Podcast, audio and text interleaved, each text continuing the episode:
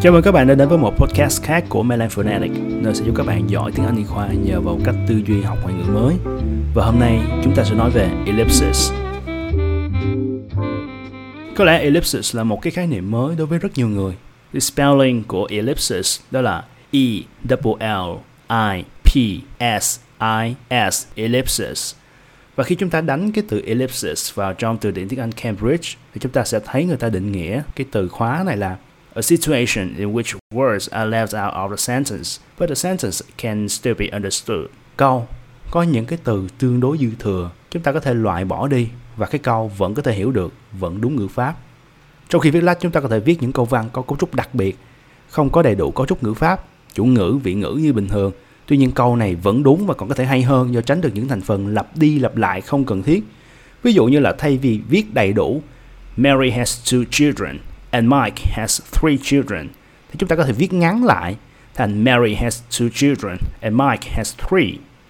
Câu sau thì nó vẫn đúng và còn hay hơn do tránh được cái thành phần lặp đi lặp lại không cần thiết, đó là children. Người ta có thể hiểu được là, ok, Mary có hai người con và Mike thì có ba người con.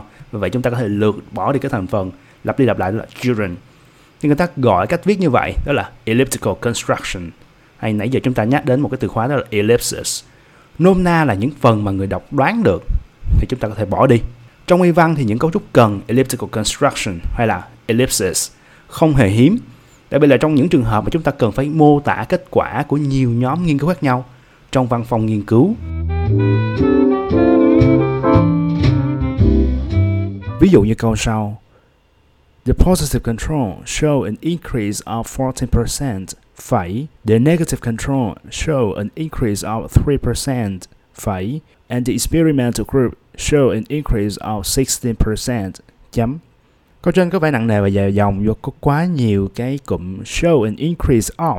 Để rút gọn câu trên một cách hay ho hơn, chúng ta có thể sử dụng chiếc kéo thần kỳ elliptical construction và chúng ta biến đổi nó thành câu sau. The positive control show an increase of 14%, chấm phẩy.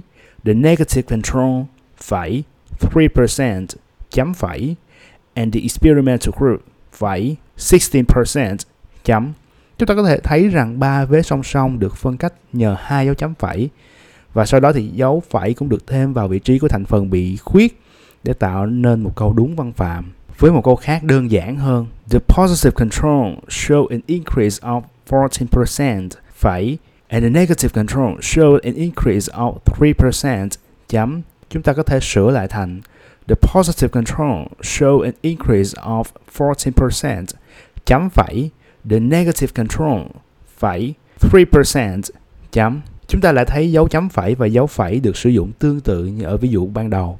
Tuy nhiên, không phải trường hợp nào chúng ta cũng cần biến đổi y như vậy. Ví dụ như là câu The positive control grew by 4 centimeters and the negative control grew by 1 cm có thể sửa thành the positive control grew by 4 cm and the negative control by 1 cm. Nếu thành phần bị lược mất nằm ở cuối câu thì chúng ta không nhất thiết phải thêm dấu câu.